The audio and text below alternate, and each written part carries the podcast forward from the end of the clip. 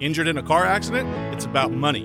Your money, your settlement. We cap attorney's fees at 30% of the first million. Any recovery above that is all yours. No recovery? You pay no fees or costs. We strive to get you more at lawyerup904.com. Hey, welcome in. Glad you're along for the ride with Hayes Carlyon, Lauren Brooks, and Andrew Gibson. I'm Frank Frangies. We kick off a Thursday installment of our program brought to you by my friends at Stanley Pools, best pool company around. I talked to Greg Stanley last week. They're just moving along since 1988. If you wanted a pool around here, you had Stanley Pools build it, and you still are. Ooh, we got a game in a couple days. I'm fired up. Beautiful day out there. This is incredible. This good. I mean, what Yeah, weather? I this mean- weather's just ridiculous. I, I'd forgotten what it was like in the 2017 run. Yeah. You know, like the Bills week and Yes. and all. it's been five years. yeah, I just I you know it, it's really been awesome these last couple of weeks being involved in this and, Mm-hmm. and seeing how much fun people are having with it because I, I it honestly we went through so much just awfulness after that run that it it it really is like it's almost like doing this for the first time in a lot of ways and uh, it's uh, it's anyway it's just been so much fun can't wait to tomorrow and uh, certainly can't wait till Saturday night Yeah, you know those like sci-fi movies where the person's brain is like erased of all memories. That's what it feels like. All of the bad kind of erased Mm-hmm, that 2017 goodness. Like Sacksonville, yeah, okay, yeah, and the, the Jaguars had that Russian cover and it was great. But as far as like the feeling around town, that's what I think I had forgotten, and, and it had been erased by just so many people giving up on this team, and, and rightfully so for so long. And so, yeah, drafting Trevor Lawrence and getting to this point this quickly, man, it, it sure feels good. I think the Jaguars are going to beat the Los Angeles, don't call me San Diego Chargers. I think they're going to beat them. I, I uh, and we're going to talk about boy, what a different game than last week's. What a different matchup. What a different set of matchups. And we're going to talk about that coming up today on the program, and, and, and that's going to be one of the first things we're going to do. So a lot of Jags talk as always. Um, I'm going to ask you two, three to do a little to do a. I'm going to ask you to vote. You like to vote? I do You a voter? I, You're a voter. I'm a Ready to big vote? believer in Have a s- voting Have a sticker. Maybe I'll, I'll pass out stickers. I I'm voted usually the stickers. absentee ballot voter, Okay, but yes. okay. So I don't ever get a sticker. It's Giving very you sad. giving you a sticker guy when you vote or no? Yeah, of course. Put the sticker. I put the sticker. I I, I wear the sticker.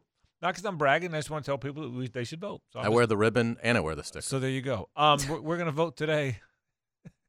We're gonna. I had more people tell me today. God, I loved Hayes on the show yesterday. He was awesome. He was awesome. Well, he's easy to get worked up. Okay, he's not a he's not a he's not a bright guy. You can just throw it out there and It's he, he gets taxed. it's a good point So so oh, you were a big star yesterday on the pro, on the on the radio. the dumb tend to be very excitable yeah, you know, and I know from personal experience, I'm right with you. Mhm. Okay, I can I can compete with you in that in both those categories, uh, dumb and excitable. Um, The best was when I saw the tweet later yesterday, like, "Oh, wait, things might still be going according to plan when it comes to Jaden Rashada. one guy told me, one guy told me, he says, Hayes rocks. I said, you, you agreed with him? He goes, doesn't even matter. He just rocks. I like that. that was good. Um, but I want you to vote today on Jaguar MVP top five. The MVP, the best, the most important players. And we're going to go one through five. players only Players only. Yeah, not coach, Yeah. not uh, players. Gotcha. The player, the top five, the most valuable players. You can you can you can Love have it. you can have whatever you want it to be. It can be the be- the most talented, the most important. But we're going to go one through five, all the way down to. And I've got my five, and I want you guys. So we're going to do that later on in the program. I think For this season only. for this season only. Yeah. For, for for these for these past uh, 17 games. The, the the for the nine and eight. Uh, who they are, so we're gonna do that later. That'll be kind Love of it. fun. That'll kinda be a lot of fun. Yeah, so I want to talk about the matchup of the game because it's such a different matchup. Um, I mean, so incredibly different than the game they just played. I mean, it's almost uncanny how different it is. That it that it. I mean, it, it really is. The the the Titans were, I want to say, second in the league against the run. yes So I think was, I think the number was second. and I think left the game first Yeah, yeah. well, correct. Yeah. that's good call. The Chargers are last in the league against the run. they're awful I mean, but think about would you ever face that in back-to-back games? it's it's really and to go from Yeah. Zach Wilson Davis Mills Joshua Dobbs Justin Herbert It's so opposite. Yes. It is such an opposite, opposite game than the one you just played. So we're going to talk about that and what that means in terms of the matchup. So we'll do some MVP talk and we'll talk about that. I You are talk- correct, by the way. The Titans did finish first in the Yeah. league as far as rushing yards. They came in second. they came in second. They came last. in, yep, against uh, the Jaguars behind the 49ers, but they ended up finishing Yeah. ahead of them. So they led the league in run defense, and now you're playing a team that's last in the league in run defense. And so, I mean, think about that for a second. The Chargers' run defense numbers are just gross. Yeah, yeah. I mean, 2,478 yards allowed on the ground, a 5.4 yard average. Think about that. I think they allow Every one, time the opponent runs against the Chargers, on average, Yeah. they get five and a half yards. they, they, they- and that's last in the league. Maybe the totals maybe 29. I think the total's 28, 28, but- and then the but the- average is last. And they've given up 17 touchdowns on the ground. But the total, so last in the league in yards per carry.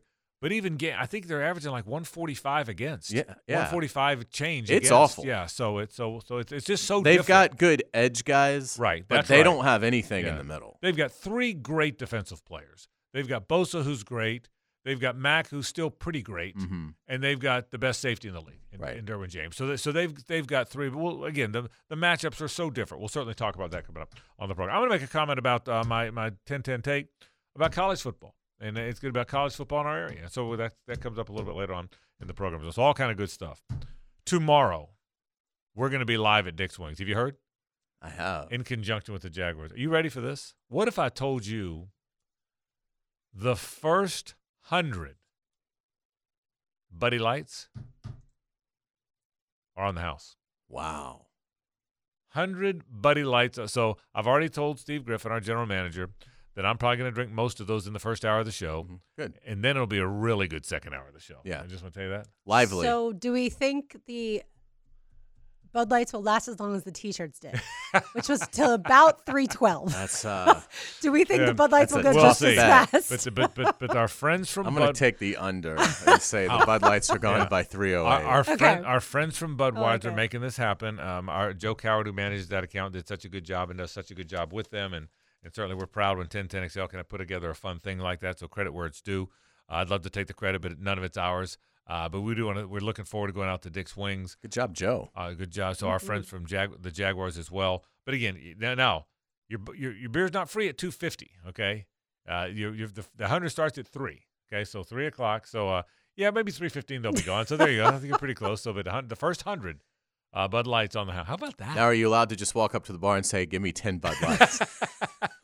Good call. No, but uh, you know what? But I like how Yeah. you're thinking. I like how you're 'Cause thinking. I am how about afraid that that's for a what- party tomorrow? That's great. Absolutely. I'm afraid that's what happens with the towels that the Jaguars Yeah. give away is like the first 10,000 Yeah. people take them all and then everybody after, well, you know, So- you're out of luck. So if you're not coming to Dick's, it's San Pablo and Beach tomorrow. What's the matter with you? I mean, it's just what's the matter with you if you're not doing that? I mean, I don't think anyone should have to work Friday before a playoff game. Right. It should be a holiday. And I guess worst case scenario, half day. Yeah, it should be, it should be a holiday. So all kind of fun, uh, good stuff coming. We're certainly excited about that. Can't wait to get going. Again, tomorrow it's Dick's Wings on San Pablo at Beach, right there at the corner there. Uh, the first hundred BLs. And by the way, I don't know if y'all know this or not, but that's my favorite beer. I didn't know if the world knew that or not. So, and obviously, I joked before uh, about having them. Obviously, we don't drink while we're doing shows, so we won't drink till the shows after that. That's kind of a, the way it should be. But I will have the shakes, just so you know that I will. Have, I will have three hours. My hand will be shaking for about three hours during that show. But please come out and hang out with us. Uh, we're looking forward to it. A lot of things to talk about. We got an old rock Thursday that I think is fitting. All that coming up All and a whole lot more. Glad you're with us. This is 1010XL and 92.5 FM. It's an old rock Thursday. Music the way it should be, or at least used to be, on The Frangie Show. So here's the thinking, kids. You know, a lot of times when the other team comes in, I'll play a song from Los Angeles or Boston or New York or wherever they're from. The hell Out of- with them. out of respect. To hell with them is what I said. Yeah, I How like about a Jacksonville band on this first playoff appearance in five years, Carlyon? Is that all Love it. That's great. Jacksonville band.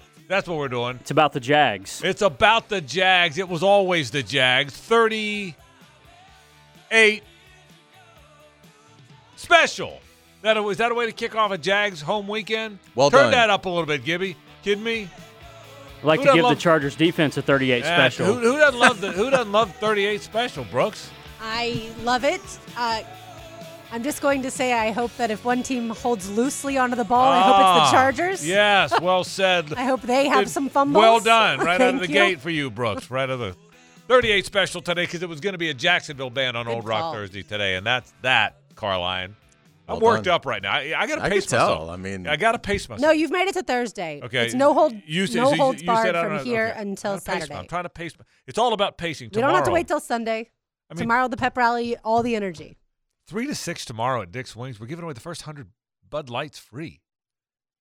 It's almost irresponsible, It- it and I love it. It really is. Hayes, are you going to hit another female in the face with a legal pat on You never know. That was tremendous, by the way. I mean, I've, I've, more people today loving them to Hayes Carlyon. Um, a lot of things to talk about. We'll get to the matchup in a minute, but let's do our MVPs. We'll do the matchup a little, the bottom of the hour. Um, Lauren, go first. Okay. Five. You're in. in I'm, I'm going to go. Lauren, Gibby, Hayes, me. Okay. Okay. You go first. Uh, your five in order. Jaguar MVPs and why. One through five. One through five. Yeah, Okay. the, the, starting with the best guy all the way down. Go. I have quarterback Trevor Lawrence, 25 touchdowns, eight picks Okay. this season. I think the quarterback is just beyond uh, valuable. And then I'm going to go with the quarterback of the defense, Foye Oluokun, 184 tackles this season. He's just been all over the place. And then I'm going to go a guy with three interceptions on the season, Rayshawn Jenkins. I don't think the Jaguars are where they are without number two playing the way that he did this season. And then I've got two offensive players to round us out. I've got Christian Kirk, 1,108 receiving yards. I don't think Trevor develops into the quarterback he is without Christian Kirk. And I'm going to say Travis Etienne, 1,125 rushing yards. I think he uh, can take the load off of Trevor a lot this season as well, or has done that. And so those are my five: Trevor Foye, Rayshawn Christian, and Trevor E- and Travis Etienne, There are Trevor's no, brother. There's no bad list, but that is a very good list. Good- Absolutely. Good, very good start to our Thank list. you. Uh, Andrew Gibson, he hails from Appalachian State. He used to be a shortstop over there in Murphy. Go ahead, Gib. So I have many of the same, but a different order. Okay. Uh, Trevor Lawrence, it always begins with Trevor. He's the guy that makes this whole thing go. I've got Christian Kirk number two. Okay. Uh, Christian Kirk has been one of the most impactful uh, free agent acquisitions in Jaguar history. Over a thousand yards, eight touchdowns. Christian Kirk, like Lauren said, has been so instrumental in Trevor's development. I've got Rayshawn Jenkins third. I mean, the plays that he has made this year has helped the Jaguars get to where they are. The the Cowboys game. Uh, you know, the last game against the Titans, he's the guy that knocked the ball loose for Josh Allen to pick it up. I've got Foye Oluokun. This guy's led the NFL in tackles two straight years. And then I've got Evan Engram. I mean, Evan Engram at the tight end position, the Jaguars have been longing for a guy like Evan Engram at the tight end, and you got to figure out a way to re sign him next year. So I've got Trevor Lawrence, Christian Kirk, Rayshawn Jenkins, Foye Oluokun, Evan Engram. Two for two on very good list. Hayes Carlyon. I've got Trevor one, Rayshawn Jenkins two, Foye Oluokun three, Christian Kirk four, Tyson Campbell five. Rucon. Yeah, Hang- Campbell's a good call. Yeah, I thought about what- what Campbell for sure. Four was Christian Kirk. Kirk. Okay. So Trevor, Jenkins, Foye, Kirk, Tyson Campbell. Okay. And my list is Trevor one. I think we all agreed on that. We Okay. did. Uh, Kirk two. I'm with Gibby on that. I think he changed the team. I think he is more responsible in my mind for the development of Trevor than anybody else, even though all the receivers are good. Oluokun three. I, I I think I spent the whole season, or we, we say we, not our show, but Jacksonville in general, spent the whole season not realizing how important he was. I, mean, you know what I mean? He's he he's quiet. He goes about his business. He's he's going to tackle your ass. Is what he's going to do. He's an amazing tackler. The stat you had the other day, twenty more solo tackles than anybody else in the league. Think about that for a second. Twenty. He was clear of the second guy by twenty. So Luke third for me. Tyson Campbell fourth for me because I think he's the cover guy. I think he's the only legit cover guy, and I think he changes what other teams can do in the secondary because he's a legit cover guy. That is still a concern as you move forward. And I got Engram fifth. I thought, uh, Gibby, I'm with you on that. I, I think Engram uh, really matters. I think he, because of the matchups, I think the growth of this offense, which is now seventh or eighth best in the league, is because of the matchups that he creates, that Kirk creates in Trevor's development. So I go Trevor, Kirk, uh, I, I'm sorry, I go Trevor, Kirk, Oluokun, Campbell, Engram. Now I thought about this. Rayshawn Jenkins didn't make my five, and I thought, well, how's Rayshawn Jenkins? He's had he's had as good a year as anybody on the team. He's been a fantastic Jaguar, which is why you probably shouldn't stop at five, like I just stopped us at five. But I I had to I can't in my mind, I can't put him ahead of those other five guys I got. Just like you guys, probably whatever guy you didn't have in your top five, I'll bet you could come up with a bunch right now, like you said a minute ago, Hayes. Yeah, ETN would be my sixth. Yeah, And he- Campbell would be my sixth. and and and, he, and I think Jenkins would be my sixth, and ETN would be my seventh. But that that's kind of the point, isn't it? That there's so many so many guys have contributed to this marvelous last month and a half of football. Yeah, absolutely, and it's it's it's great to see, and you know the the beauty of it is they're all young guys, so you know it it's they should be even better next year, and so it it the nucleus of this team uh, is incredibly exciting. And the fact that you're going to add Calvin Ridley to it next year and whatever other additions that they make in the draft and, and in free agency, it's they've got a chance to be special. You Let know me- who? Sorry, I was gonna say. You know who? None of us put in, but I think, like you said, the next six through ten would be in there. Is Luke Fortner? Yep, great player, and, and really helped. He soli- he anchored that line, didn't he? He, he sure did. And I every thought snap about- is so important. Yeah, for sure. I thought about Zay Jones. I couldn't fit him in there, but I mean, 82 grabs It's a for Zay call. Jones. Yeah, yeah. Again, it's hard to stop it at five because there's no wrong. I'll say this. That's how you know you've made the playoffs. Here's how good J- Rayshawn Jenkins is. I didn't have him in mine, but y'all all, not only did all three of y'all have him in, but all three of you guys had him in the top three players. Mhm. Uh, which which which is I hear you. I hear you. And he's been as much a big playmaker as anybody. He he's been responsible for the two biggest plays of the season. That's that's why I had Yeah, to put him yeah. second. Yep. Uh, to me, it's Yeah. they're just they're just I can live with that, They're yeah. simply not playing today if it's not for Without Rashad. those two plays. Yeah, it was I- I- against I the agree. Cowboys that he led the team in tackling also. So it's Yeah. not just the big Yeah. plays, but he's also been a monster when it comes. To. And to now he plays too. his former team. So we, that's in the right. playoffs. So we all had Trevor one. Our our our two was Gibby and I both had Kirk two. Um, so it's Kirk, Kirk, Oluokun, Jenkins are are all of our number twos. Well, that shows you how important those guys are, doesn't it? Kirk. Okay. Our number threes are Oluokun, Jenkins, Jenkins, Oluokun. That kind of says all there is to say, doesn't it? How important Foye Oluokun is. Our number fours were Campbell, Oluokun, Kirk, Kirk. So we weren't that far off, e- No. even though you know. And our number fives were Engram, Engram, Etn, Campbell. So so if we'd have done eight, we'd have had the same guys, don't you think? Mhm. I think if we'd done eight, we'd have all had the same. I think so. Am I the only one who had ETN in the top five? Uh, Etn, y- y- yes, Okay. but I'll bet you all four of us considered it. You know, I certainly considered it. He, I mean, the year he had. I mean, I uh, to me, the key to this offense has been the passing game. So, but I mean, this is this isn't you're either you're in the you're if you're not in someone's top five, you're no good. You know, it could have been eight. But to me, I mean, I really considered him. He was high on my list. Jenkins, Etn and Jenkins are the two that I debated not putting him in there. You know, that I uh, that I argued with myself not about not putting them in there. But uh, but but I think the key to this, in, in my mind, uh, I think what took them to the playoffs more than anything else, obviously the coaching of Doug Pederson, and we've talked about that. We We're talking about from a player standpoint, is what this marvelous, diverse passing game has become. And now, without ETN running, it might not have become that. To your point, Eh, but I but I think, Gibby, your point about Zay Jones, nobody had him in there, but you had to consider him too, didn't you? Yeah, for Uh, sure. Yeah, I mean he. I mean what what a marvelous and how exciting. Assuming Engram's going to be here next year, and, I, and I'll go ahead and tell you, I would be shocked if he's not on the football team next year. If they can't get a deal done, Hayes, I will tell you, there's no doubt in my mind they franchise him. You agree with that? Yeah. So he's No going to be a Jaguar. Right. So he's Yeah. there's no doubt. There's no. I'll say it. I'll shout for the mountaintops. There is no shit doubt that he's not here because they will franchise him somehow, some way. He'll be on the team next year. What about Jamal Agnew? Would he make six through ten for all of you? He probably wouldn't make top ten for me, Okay. Yeah. but he sure is important. He sure has been important. I'm trying to go through it. So uh, I'd have like ETN, Josh Allen. Yeah, I'd probably have Logan Cooke ahead of Agnew for me. Yeah. Really? Logan Cooke's Okay. a really important part Um, of their team, I think. And that's no knock on Agnew. Yeah. See, I think more people can punt it like Logan Cooke can than can return it like Jamal Agnew can. Well, I don't know. I don't know. He's really good. I, I hear you. There's, there's not a right or wrong there.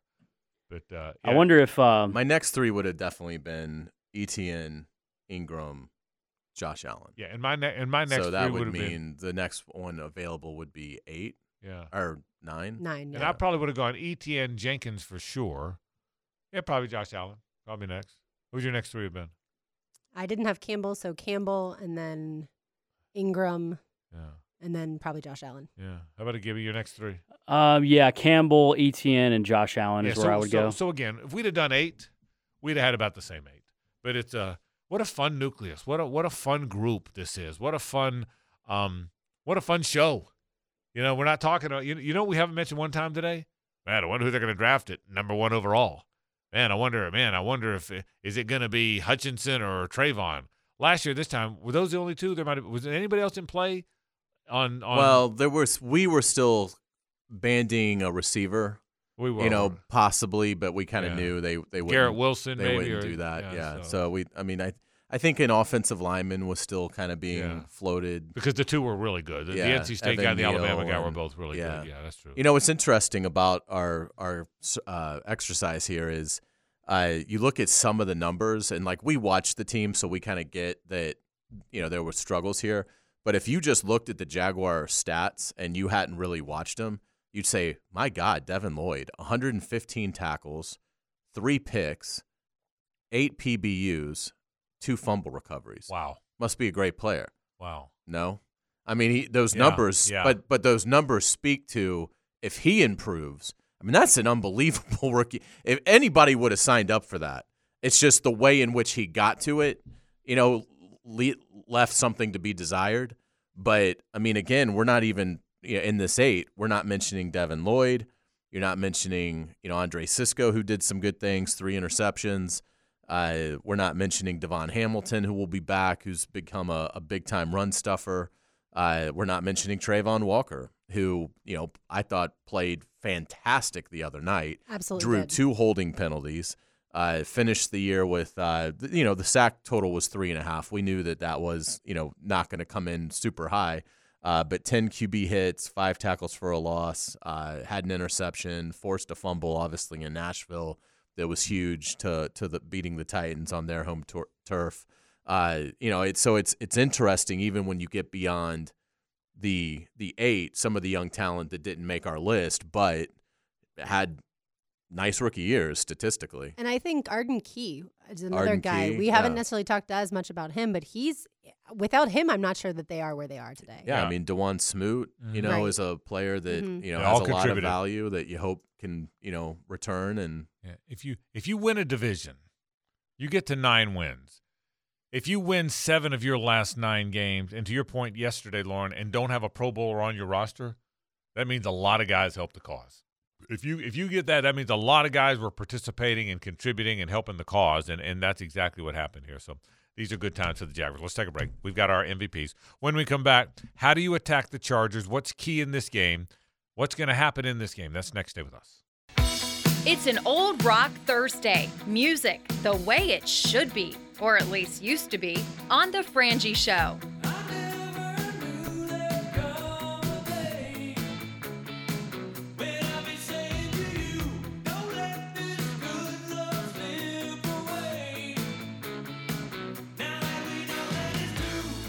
Good luck, Chargers, coming to town now that we've kicked this thing off with this version of Team Van Zant.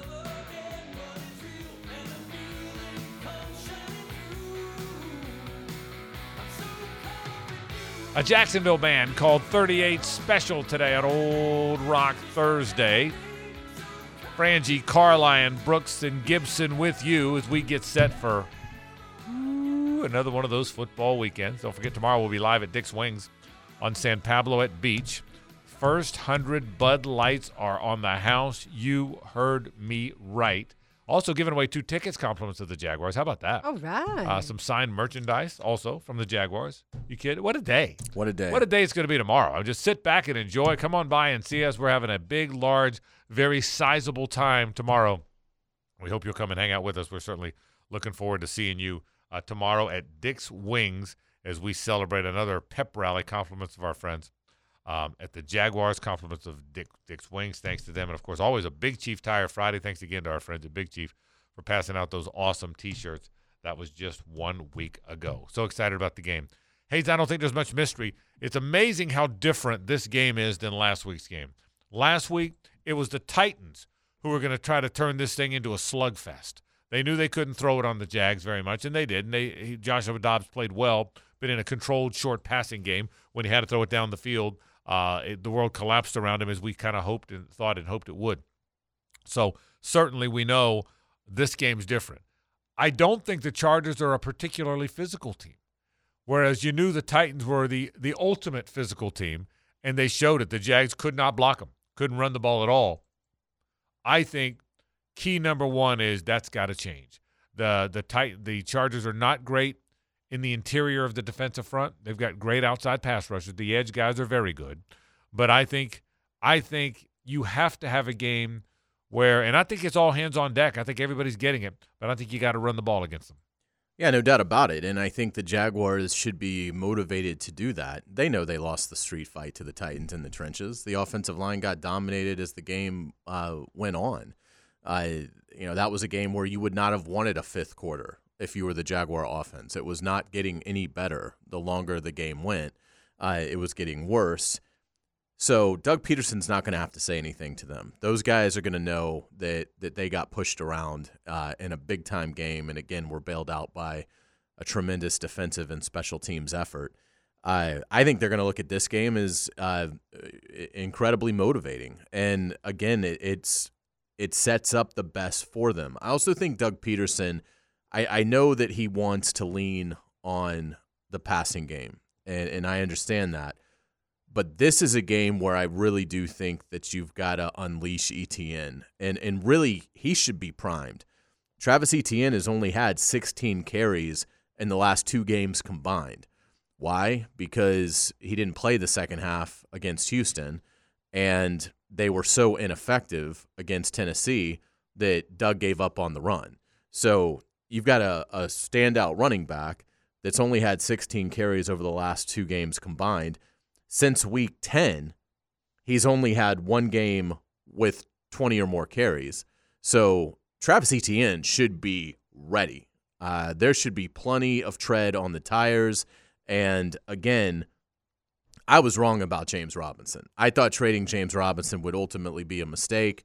Obviously, it was not. He didn't make any kind of an impact with the Jets, so much so that the pick ended up being a six rounder instead of the conditional fifth. But James Robinson did run for 100 yards on the Los Angeles Chargers in week three. And that is something that I absolutely think you can read into as we preview this game. If James Robinson can run for 100 yards with a 5.9 yard average and a touchdown, there is no reason Travis Etienne should not be able to shred the Los Angeles Chargers on the ground. Did you know that this is the only wild card matchup featuring two 4,000 plus yard passers? I did not. It, Is that right? It does make sense because we're seeing we're seeing a few different backup quarterbacks, so they couldn't have gotten to four thousand yards. But yeah, I found that note interesting. Look, I think the game plan for the Jaguars: block Bosa, block Mack, and cover Mike Williams if he plays, but certainly Keenan Allen, Austin Ekeler out of the backfield. That to me is the game plan. If you can do those two things, I think the Jaguars can win fairly easily. Yeah, uh, it, it's not going to be easy. It, this is this is going to be I'd be very surprised in my mind if this is a not a fourth quarter game. I, I think it's going to be a hard game. Um, what's interesting is Mike Williams. You know, he played last week, and and I can tell you, they're they're Brandon Staley's taken a beating for a number of stuff, a number of things, and one of those things is the the fact that Mike Williams played and he's hurt. Now he's he's going to try and give it a go, I would think, but man, he's got to fly across country and then try and play in that game. I, I don't sense that that's going to be easy. You know, I mean, so so we'll see. I think it's harder too for guys that are like six five. Got to be, doesn't it? You, you know, when mean, you think there's just there's just there's just more back. Yeah, yeah, yeah, You know, yeah, yeah, yeah, frankly. yeah, yeah. No, that's that's right. I mean, I think that's right. So I, I, I think I, I think you're right. So so we'll see. But he I hasn't um, practiced the last two days. Yeah, and, and look, I think this physical thing. I think the Jags have a physical football team. I think they've played physically during much of the year. Yet, to your point, they lost a street fight part of the game last week. And so I think they can. I mean, again, let me, I, I cannot say this firmly enough. I cannot say this enough times. I understand Keenan Allen didn't play last last time. I understand Justin Herbert was banged up. I erroneously said they didn't have Mike Williams. You corrected me. They did have Mike Williams. He scored a touchdown. He made some big catches in that game. But I, I know they weren't a completely healthy team. I get it. I also know that was 84 years ago, it seems. I, I understand all that. But the Jags did beat them 38 to 10. It was not a mirage. It did happen in their house. in, in their house. So there there's something to well, be the Rams' house. yeah, good point. But there's something to be gleaned from that. You know, the, the fact is this team went out there. It wasn't 14-13. It was 38 to 10. Now, again, I'm not trying to to to maintain that that means they're 28 points better. I don't believe that. But but it but it, do not think it was a mirage. I, so many people have dismissed that game. Have you noticed that? Almost as if it didn't happen. Well, it happened. The game happened. And so so somewhere along the line there's some good matchups when the Jags play these guys. Certainly. And going back to the street fight, Hayes, I will say in defense of the Jaguars, the game against the Cowboys for the Titans, they rested a bunch of guys and they had more time off certainly than the Jaguars did going into that game. So not to say that the Titans aren't a super physical team, they certainly are. But I do think the Titans came in much healthier in the trenches than the Jaguars did. That that may be the case, uh, but it was ugly, and it shouldn't have been that ugly. And if Rayshawn Jenkins and the defense don't play the game of their lives, we're not talking about a game Saturday night. I mean, the, the offense was ghastly in the fourth quarter. They had minus one yard on nine plays, and Trevor had no time. I, I didn't think it was a Trevor problem in the fourth quarter. Uh, I thought it was uh, offensive line is getting absolutely dominated. So yeah, I mean they they were on shorter rest and and things like that. But it, I thought it was too one sided to to give them that pass. And uh, and That's again, fair. and I don't think Doug Pederson is going to harp on it to them because I a I just don't think that's how he coaches. And I, I think Doug Pederson knows that those guys are going to go over the film and they're going to see it for themselves, and that's that's got to come from them anyway. And I think it will. Uh, so I, I think the offensive line is is going to play well. I, I think offensively, I will be shocked if the Jaguars score less than 28 points in this game. I will be shocked by that. Uh, and, and to me, it's it all comes down to can they get enough stops on Herbert and the Chargers. The uh, this will be the fifth time the Jaguars have ever hosted a postseason game. They're three and one in the previous four. They so this has worked out pretty well. When the Jags have been at home for a for a playoff game, it's been pretty good stuff. That includes that win against Buffalo. It includes sixty-two to seven, by the way.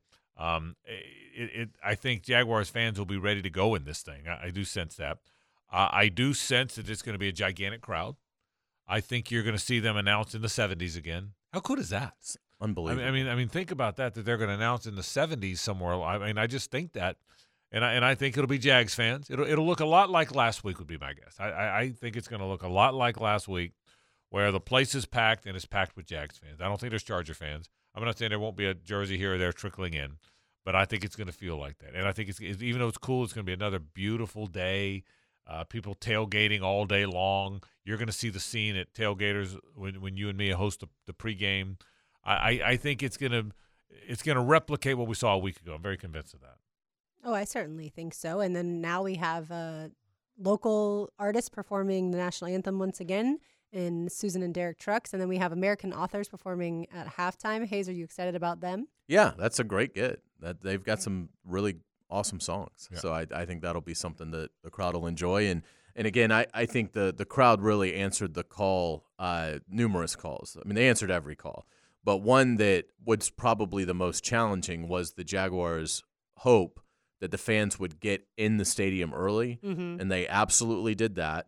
And uh, and again, that's that's something else that I think really creates that when it's when you're 30 minutes before kick, and and those teams are, are warming up and going through the final stages of everything, and you're starting to really see the electricity. It's just it's pure magic. I, love the fact that Susan and Derek are doing the, the national anthem. You, they'll be Derek will be on with Rick tonight. They're very good friends, as you know, and uh, he'll be on. Rick's already talked about. They'll talk about doing the, the anthem for the game. And yeah, the American authors are a big time act. So the Jags are spending no expense on this thing. I, I by the way, there's a again. Let me say this again. They're giving out the white towels this time. Mm, white towels, Okay. yep, to celebrate AFC South Championship. and un- and understand this, okay? they're they're giving out sixty five thousand of those. All right.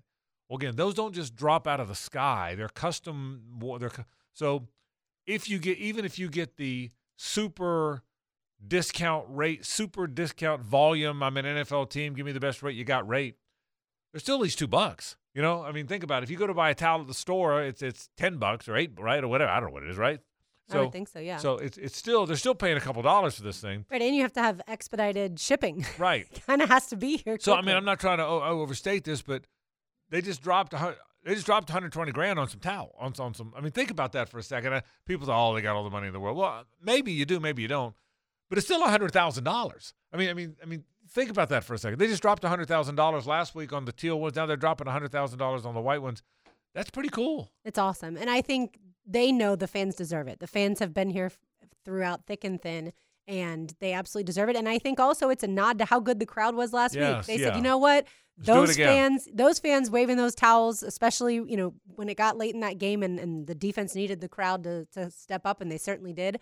I think they said we need towels in the stands again. Those fans were so fantastic. I don't think Hayes they'll have to make those towels again until we all head to the desert. I wouldn't I think think either. you'll. I think you'll take those towels. You'll make them for the desert. You'll take them to. Wouldn't you take them, take them to a Phoenix? I would. Yeah. Yeah, I might Need 'em- make a million of them Okay. for that game. Um, but uh, Pass them out around town. yeah. Golf courses. Yeah. Scott. Some of those bars in Scottsdale. That's we'll go right. to all of those. Um, but I might have if I- gotten about two of those towels. And- Hey, and- th- and all- well done, Gib. in all honesty, I've allowed myself to imagine them playing football next week because I think they're going to. I think they're going to win the game Saturday night. But I haven't really stopped to think about how can they host again. But if we what we basically need is the Dolphins to pull the miracle of all miracles and Correct. somehow go into Buffalo and beat the Bills without Tua, and then we need the Ravens to knock off Cincinnati with probably not Lamar Jackson Correct. and Tyler Huntley. These but are if, not exactly yeah. ideal scenarios Correct. for the Jaguars. but if that happens, Right. then uh, if the if Cincinnati and Buffalo are eliminated, then the Jaguars would host the Dolphin. No, the Dolphins would go to Arrowhead, and the Ravens would come here. Yeah. So that's the only way that that the uh, that we could we could host in the divisional round. Yeah, I can, here's what I'll tell you. I uh, I I would be shocked if we host another game this year. I would be too. I would not be shocked if we shock some people after this week. I, and and I mean that very. look, And I'll say what I said before. I'm not going to be shocked if the Chargers come in here and win. It's a it's a it's a one point line. I'm not going to be sh- I'm not going to be shocked if our season ends if the Jaguar season ends on Saturday night. That would not shock me. It also would not. I don't expect that. I think the Jags are going to win the game, but I'm just being honest. It wouldn't shock me. It also would not shock me. Call me crazy if the Jags go on a run here. Again, I'll say it again. We were in Arrowhead. We played. We saw that game. It was a ten point game, and it was roundly competitive. You know, and again, we played uphill a lot of the game, but it wasn't. It was a ten point game, not a thirty point game With two missed field goals, I'm trying with to a few missed field goals. Yeah. So so the point is, It was two. yeah. So the game was so so the point is, uh, and again, don't put the first things first, but I expect the Jaguars to beat the Chargers. That's my opinion. I would not be shocked if they don't win the game, but I also would not be shocked if they go if if ever. uh, We've seen these road teams shock the world. We saw the Steelers do it. We saw the the Giants do it. We've seen teams wear the white jerseys the whole time and win in those white jerseys. It, it, was it's certainly not unprecedented. Well, again, Cincinnati was the four seed in the AFC last year, Right. And they won the AFC. So yeah, it can happen. The other thing too, again, I, I haven't really started thinking about beyond this week, but as as we're talking about it, I think you can make the case if if it's if the final four in the AFC is Chiefs, Bills, Bengals, Jaguars. The Jaguars probably are the most physical of those four. They're certainly more physical than the Chiefs. I think you can make a case they're more physical than the Bills because the Bills don't really pound you with the run. And Cincinnati doesn't like their their weakness last year was the offensive line. And I don't think they've solved it.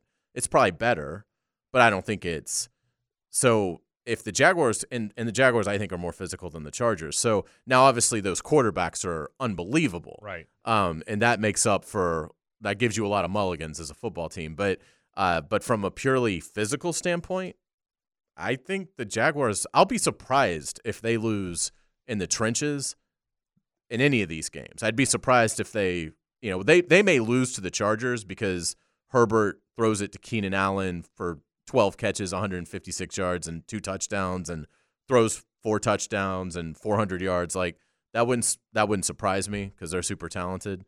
But I will be surprised if whenever this ends, we lament what happened Saturday night against Tennessee, where we're sitting there saying, "Boy, they got pushed around." That would surprise me. Yeah. Me too. Me too. It would absolutely surprise me. I think if it comes to an end, it's because the offense didn't seem to move the ball as well as they have in other games. We'll take a break. Uh, when we come back, I'm going to get into college football with a 10 10 take and more. Stay with us. This is Jacksonville right here. Boys and girls. In case you're freaking wondering,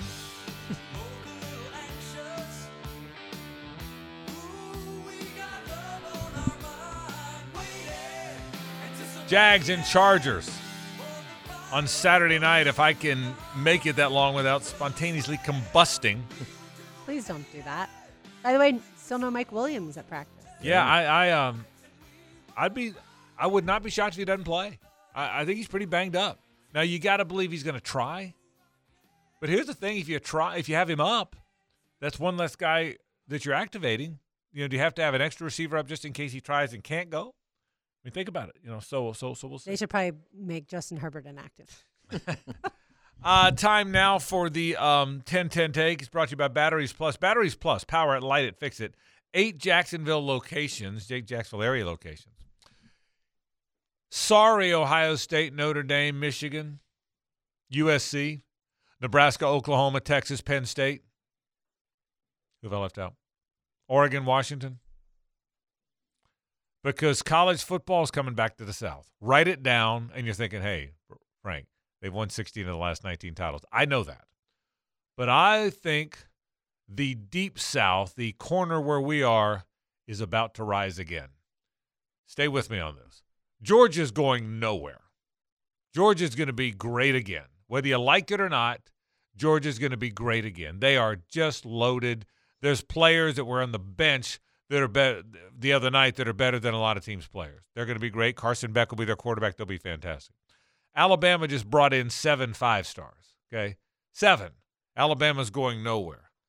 I think Florida State has turned the corner. Florida State, you just heard Mark Schlabach. We told you yesterday, he got him in the top five to start the season. Did you see their portal haul? In the portal alone, they brought in nine likely starters, all with possible NFL pedigree. Nine this year.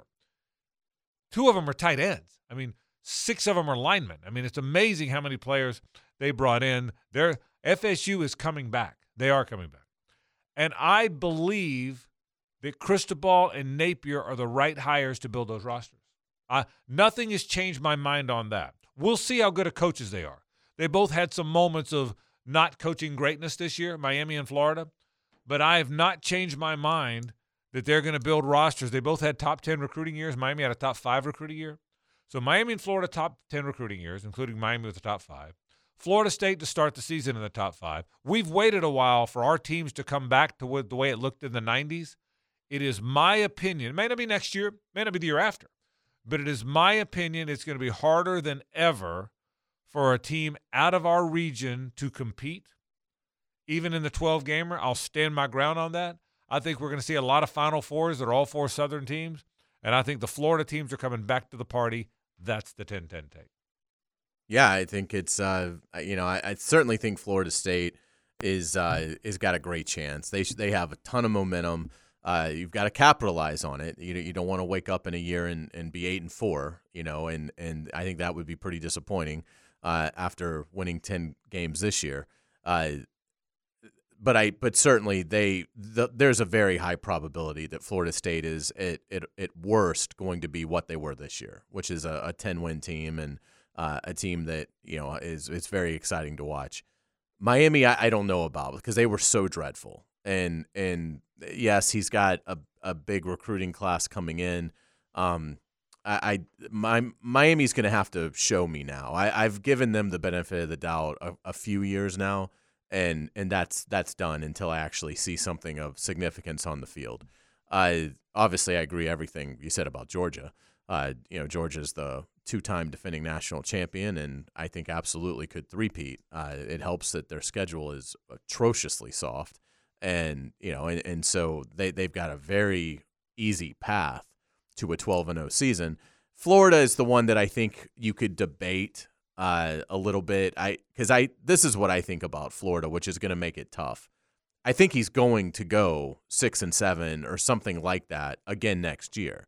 Now, again, some of this I don't know is Billy Napier's fault because if he had Georgia's schedule, I think he might be able to win nine games, but he doesn't. He goes to Utah. He plays Florida State. Uh, he you know he he he plays LSU, and then obviously Georgia and Tennessee, and uh, you know, and and so Napier is the one that I think's hardest because he is doing some good things from a recruiting standpoint. Uh, obviously, they haven't done what FSU's done in the portal, but they have addressed immediate needs. They had to help their front seven defensively. They've added four guys that you would like to think will be very solid contributors for them. They've added an impactful offensive lineman that they had to have. And, you know, again, I don't believe that Graham Mertz is going to be a great player for Florida, but I will at least concede that, you know, let Napier work with him, give him a spring, give him a, a fall camp. Uh, it is a different system. Okay, you know, I you you know maybe that works out. You know, better than than what I think. I, I just think with Napier, Florida fans are going to have to judge him on a much softer uh, grading curve than maybe they'd like to because the, the, uh, you have done him no favors. I mean, he played this past season seven teams when you count the bowl game against Oregon State, because for some reason a six and six Florida team was playing a top fifteen team from the Pac-12. I don't know how that happened, but it did. And so, uh, so Florida played seven games last season against teams that were ranked. They played number one, number six, number ten, number eleven, number sixteen, number seventeen, and number twenty-three.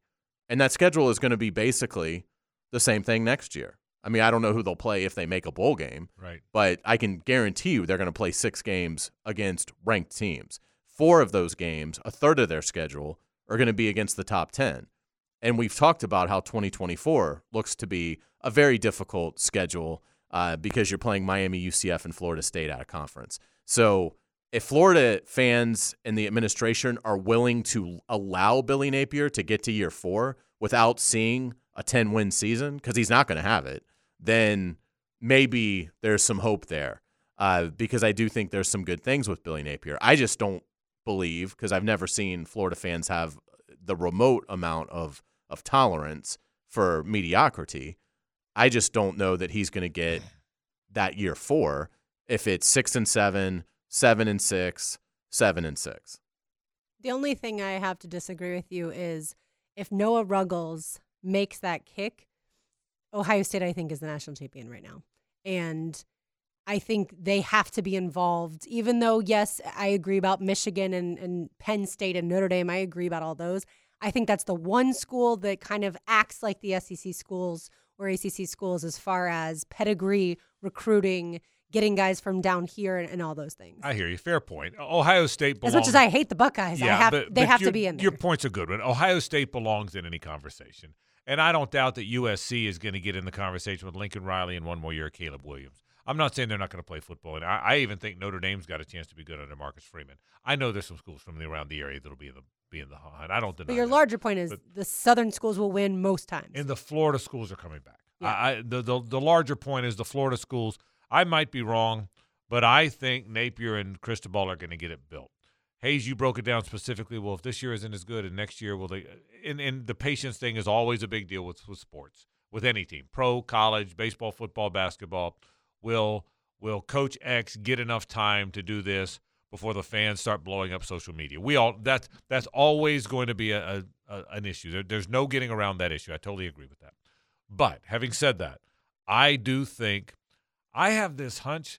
I was I was lunch with some buddies today that are big Florida people, and I just I have this hunch that Napier is the right guy. I, I just I, I mean I'm very I don't know why I don't know why I'm so confident in that. I was not confident in McElwain. I loved the hire of Muschamp, but very early on I lost some confidence that he might be the right guy. I was not confident in Mullen. Then a year or two in, I thought I was so wrong. He was absolutely the right guy, but then lost that confidence. I just think this is a, you know, Jeremy Pruitt was under Nick Saban. Will Muschamp was under Nick Saban. Steve Sarkisian was under Nick Saban. I don't know what to think of him, even though they had a good recruiting year. So there's a lot of guys that were in the Saban Corporation that did not turn Butch Jones. There's a lot of guys that came from the Saban Corporation that did not turn out to be great. Just because Kirby Smart did it and uh, doesn't mean it, and Nick does it doesn't mean it's automatic. But I do have this feeling that Napier is the right guy. He's organized in a way those others weren't. He's got an even temperament. He's he's he knows what he's doing. I just have this feeling that all the people that wanted Napier to be their coach, not just Florida, weren't wrong. I just and I don't and I I, I it was a weird mix this year. It just felt like a, it was a weird mix. Anthony Richardson, is wonderfully talented as he is, was up and down. Nobody would debate that. The defense was horrendous. Horrendous. The- And, and he inherited, and with all due respect to Patrick Toney, the coordinator, Wink Martindale, Bill Belichick, Wade Phillips, couldn't have, Bob Stoops, Pete Carroll couldn't have made that defense good. They might have made it better than Patrick Toney did, but it, there's there's not a coordinator in the history of the sport. Vince Lombardi couldn't have made that defense good. He could have made it better, maybe not good. They had no chance, and I think that's got to get better, and I think it will. That will get better because the the biggest plus that I can give Billy Napier is he has a recruiting plan. This signing class is not just a hodgepodge of blue chippers that it Whoever do- you can get. that yeah that doesn't make a lot of sense, which is what Florida's recruiting plan looked like under Mullen and McElwain. Mu- and and with Muschamp, it was just always tilted way more to the defensive side, so there wasn't the balance you need. This class has the balance you need. They had to get speed at receiver, he got it. They had to get seven quality defensive linemen. They did that. They had to get and totally revamp the secondary. He did that. So that's good recruiting. That is what are what are my three, you know, biggest particularly when you're a new coach. You'd like to think when you're your 5 year 6, now you're you're you're not having to plug massive gaps because you've done a good job of of recruiting for for many years in a row. But in when you're new in building something, uh, you've got to have a specific plan, and he had that. Uh, so I think from that standpoint, Billy Napier has shown, okay, I can identify what our biggest problems are, and I can go out and get exactly what we need for the most part. Now, you can get every player, but you're not going to do that in recruiting. Um, you know, so I that part I do like. And again, the 2024 class looks like it's off to a good start, and I will say that with the gr- the biggest grain of salt that I can have because those kids don't even sign for 11 months but it looks like it's off to a good start. I just I just worry that Billy Napier I worry that Billy Napier is going to have a lot of Ron Zook in him where he's going to leave a lot of talent behind, but will he be given the chance to coach this program in year 4 and year 5 where his guys are the guys you're leaning on? And I worry that he may not get that chance because I, it's just going to be so brutal uh, Florida is going to play schedules over a three year, his first three years, that just flat out are silly. I mean, they're just silly to play this many good teams. It's it's ridiculous. We'll take a break. More in a moment. This is 1010 XL 92.5 FM. Today it's 38 special on Old Rock Thursday. Might be about 38 degrees at the time of kickoff. Great band, by the way. I saw him the week of the Super Bowl. Oh, cool. When the Super Bowl's here. 38 special today on Old Rock Thursday. Jacksonville band because Jacksonville's playing host to that bad boy. By the way, just so y'all know, if the Jaguars win mm-hmm. next Thursday, just so you know, it's not going to be a Kansas City band if there even is such a thing, or a Buffalo band if there is such a thing. Okay, I'll go ahead and tell you it's going to be another Jacksonville band if we win. Might even be more Van Zants. Okay, in case you want to tip, there might be more Van Zants. Okay, That'll just, work. just just so you know, just thought I'd throw that out at you. I like it. Band that's a band that's often heard inside the stadium. Yeah, yes, it is. As a matter of fact, We'll bring the Van Zants to the studio. that's exactly right. The one, the ones who are still around, we will certainly Right. bring some of them in here. That'd be awesome. Um, twenty-five years ago today, uh, Jay Solomon passed away. Um, for people that are new to sports radio in Jacksonville, or, and frankly, for most people, because that was a long time ago, people don't know, didn't know Jay or don't know the history of Jay Solomon. I will tell you definitively that the sports radio you hear in our city, and we think it's pretty good. Uh, we're really proud of this radio station. We're really proud of everything it has become. We started this thing in April of 07, and an awful lot of, of people, many are still here from the day we launched this thing. Um, I think this is as good a radio station as there is in the country. I'm biased, but I listen to a lot of it. And and I think the lineup that, that Steve put together from morning, noon, and night, and, and, and our imaging and our and our the way we do this is I think it's a good, really good radio station. What am I going to think? I'll work here, right? But I but I do believe that. But I think a lot of what we all learned in radio came from the early days. Uh, at 9:30 when I was there, we launched the ninth all sports radio station in the country. Sports radio started in 87. By 91, there were only nine that were just all sports. And then it took off in a hurry. And we launched early on 930 because of Jay Solomon. He was doing sports talk on news talk stations before it was before anybody was really. He had been a play-by-play voice of the Miami Hurricanes. he came to Jacksonville to do I want to say the World League, the Jacksonville um, team in the the Jacksonville Sharks in the World League, and never left. Started doing JU basketball and did it forever, and then he did sports talk. And and I know that he hired a lot of us, David Lamb, Sam Kouvaris, Buddy Martin, uh, a lot of us way back in the day did. And I was the young guy. I was kind of the kid in the group who did sports with Jay. But I wanted to learn about it. I wanted to learn what makes it work why is it why is it what it is what what is the potential for sports radio in our city i wanted to learn how to sell advertising i wanted to learn how to plan shows i wanted to learn i, I knew i was a sports writer but i wanted to do this i just thought i had more of an aptitude uh, for this than i did for that and uh, and he taught me everything he taught me jay taught me how to do it and and taught me that you can you can build a paradigm uh, of of sports talk hosts who also sell advertising and are involved in the community and many people at our radio station now do that. Jeff Prosser done it. Jeff has said many times, he said, Frankie said, you kind of showed me how to do it. And Joe Cowart kind of came along. And then other people that have come along that, that Ken Brady, who's such a good sales manager here, and so many of our people have worked. Jack O'Brien, who was the first sales manager at 930, still works at our staff. And, and, and Steve Griffin, you hear us talk about him, our, a lot of GM who kind of compiled and put it all together. And we all do it. And some of us sell, some of us don't. The three of us on this show all do. We're all, we're all in the market, meeting people in the community and – and and the truth is, we figured you never figure it out, but we certainly have the train going in the right direction. And none of this happens without Jay Solomon coming to our town from Miami, and and launching sports radio in Jacksonville and launching sports talk in Jacksonville uh, before anybody else. So it's hard to believe it's been 25 years. I can still remember a memorial service we had for him right out there in the courtyard at 9:30 when it was still on Bay Meadows Road before they even moved over to Beach Boulevard and uh, and so uh, and it, and it brings back. It, I teared up a little bit when Brent Beard uh, tweeted that last night because I, I, didn't remember the day, um, but gosh, I sure do now. And it was uh, he was a really big part, really an important part of sports radio in our town. And uh, none of us are here. I, I will go to my grave saying this: none of us are here doing this without the impact of Jay Solomon and teaching so many of us how to do it. And we will miss him. We still miss him. Hard to believe he's been gone for 25 years. Very well said, and I, I always love the stories about Jay's passion and enthusiasm. So, Yeah. do you mind uh, retelling the story about him getting the My favorite story of all time. Jay Solomon loved the JU Dolphins, and he was a he was a big fan, and he and he passionately loved JU. Man, he I, don't want to laugh my way through the story, but it's this funny story, and he la- nobody laughed about it harder than Jay did, but Jay hated the officials, and he was convinced the officials were were were screwing over JU, and he was right there courtside in the Coliseum, and and and Jay would go lose his mind about how bad the officials were over and over and over. And finally, one day he had enough. So Jay Solomon calling the game, a foul gets called on JU.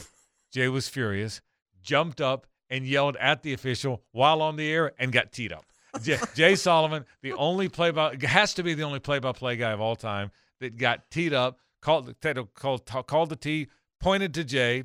I don't remember if it was Bob Wenzel, Rich Haddad, George Scholz. I don't remember who the coach was, but just had to say, really? my play-by-play guy just got me a technical, but it was one of the greatest passionate moments. Nobody, nobody loved. They used to call him J.U. Solomon.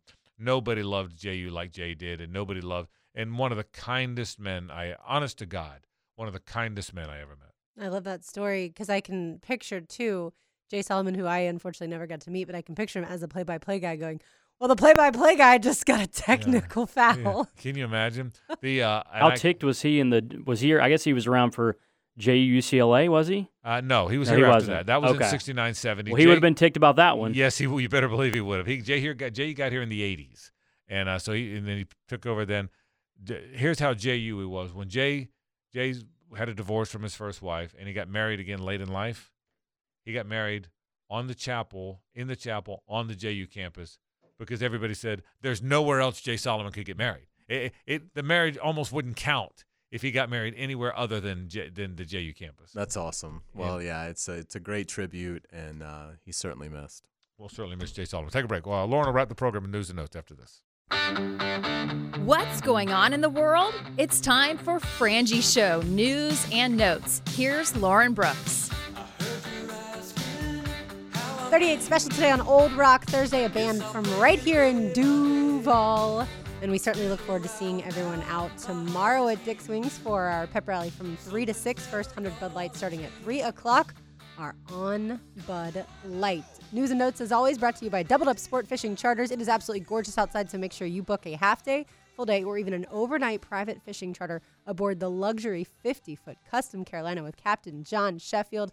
My goodness, you will go out and catch some great fish. I had a friend who just caught some wahoo, so that is delicious. Mm-mm. All right, exactly. Visit doubledupsportfishingcharters.com to book your charter or find them on Facebook. Trevor Lawrence is the second quarterback since 1950 to double his wins and passing touchdowns and cut his interceptions in half from one season to another.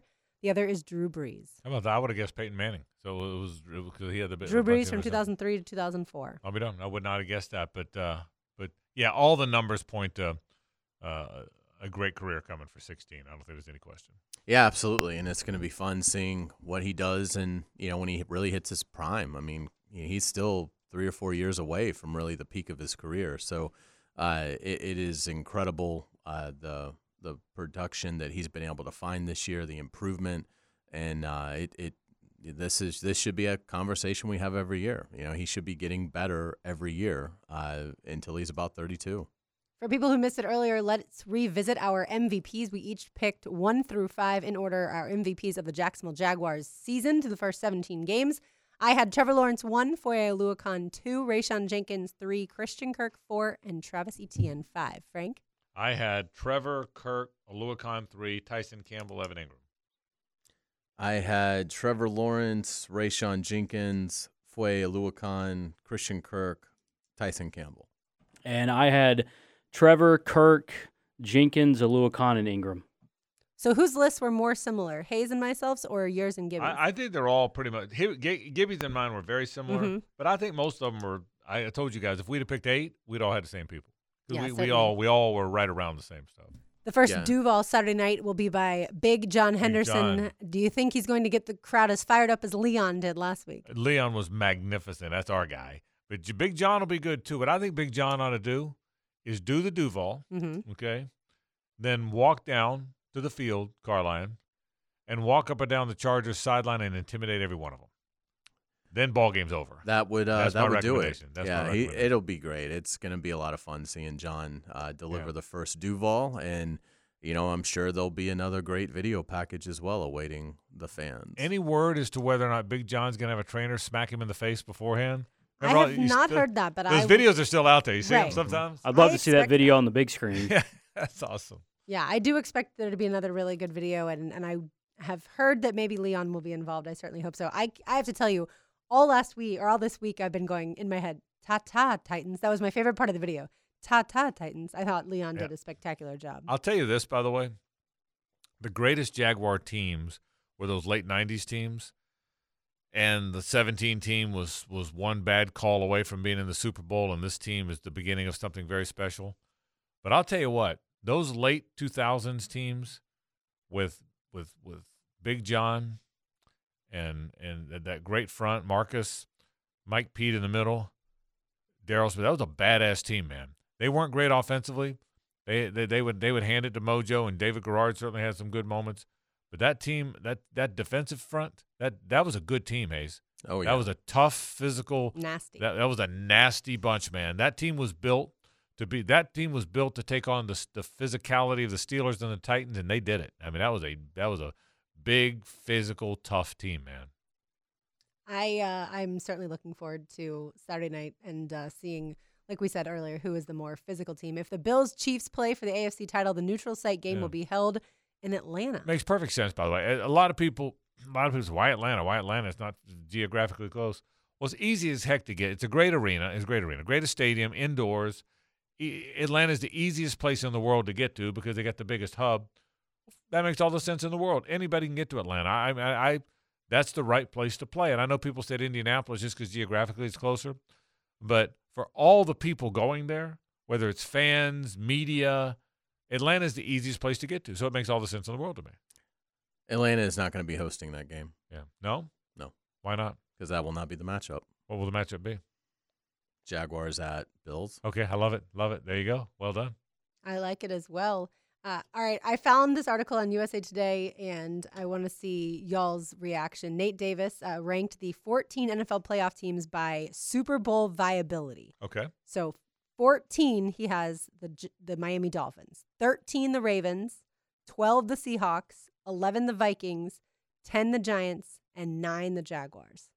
Yeah, that's close. Is that where you'd have them? Yeah, I hadn't thought about it you said it. Sounds fair. Yeah, they're home. They have a home home home game against a team they beat thirty eight to ten. Yeah. I'd probably put them above the Chargers. Yeah. Just because I think they're going to beat the Yeah. Chargers. Right, Yeah, but and I, that's who is in I- the let's put eighth this- spot. I, was, I wouldn't ha- I wouldn't have any lower. I mean, I may have them higher, and maybe I'm being a homer, but I wouldn't have them any lower. yeah, I mean, obviously, you can't put them ahead of Kansas City, Buffalo, Cincinnati, Philadelphia, San Francisco. yeah, Uh, I about mean, right. They got it about right. Yeah, I I think so. They've so got, he has the Chargers at eight, and then before the Chargers, the Bucks at seven, six Cowboys, which that one surprises me. I don't know that I'd have the Cowboys where they are. Uh, five Bills. This four, one That's through four is interesting. Yeah, Five Bills is. I mean, he's got four teams ahead of the Bills. he does. Now that Four there- is, that's the biggest surprise to me. yep. Fourth is the Bengals. Third is the Eagles. Second is the Chiefs, and the top spot belongs to the 49ers. I mean, they're all good teams. I mean, I guess there's all good. We do have a lot of good teams in the league, I guess, because I can't imagine the Bills are five, but the four you said ahead of them, I wouldn't have all four of those ahead of them, but they are good teams. I mean, I, I get that part. I, I kind of think the Jaguars are better than the Bucks Yeah. in terms. I do of- too. I do know, I just think the road's tougher in the AFC, but I man, Tampa Bay has just been. I, I- mean, they they've got Brady. I totally get that, but boy, they have just struggled. I agree with you. I if I was doing that list, now that you said it, I hadn't seen the list. I and I'm just I'm doing this off the top of my head. Sure. But off the top of my head, I would be tempted to go Chiefs, Bills, Eagles, Bengals, and Eagles ahead of the Bengals because the Bengals' resistance is so much. Chiefs, Bills, Eagles, Bengals, 49ers, and then I might have the Jags ahead of the rest of I might too. Yeah, I mean, after those first five, I have them pretty close. Because Dallas would have to go beat Tampa, then they'd have to go beat. I'm assuming Philly. Then they'd have to beat the winner of, in all likelihood, 49ers Vikings. That's tough to win those three on the road. The Bucks would have to take down Dallas at home, then go to Philly, in all likelihood, then go either to San Fran or Minnesota. I I, I, I don't see them doing that either. Yeah, and I mean, obviously, when it comes to the Cowboys, I feel confident the Jaguars have a better chance just because the Jaguars beat the Cowboys, and the path is different. I certainly understand that it's a little bit more difficult in the AFC. Uh, when it comes to college football, for Florida quarterback, not former Florida quarterback Max Brown will be a two-sport athlete. He's joining the baseball team as an outfielder. How about that? I didn't know. I know he's, he was a good baseball player. I, I remember that during his recruitment. I didn't know if you're good enough to play for Florida, you must be a heck of a baseball player. I mean, if he if he's really going to impact their team, he uh, he must be a really good player because I mean that's that, that's I mean Florida, it's one of the best four or five baseball programs in the country. It's a hard lineup to crack. Yeah, it is. Yeah, it is. But if he's uh, a great athlete, so it'd be interesting to see. The news that came out after the show last night Jaden Rashada's father, Harlan, told The Athletic that his son has not filed for a release from Florida.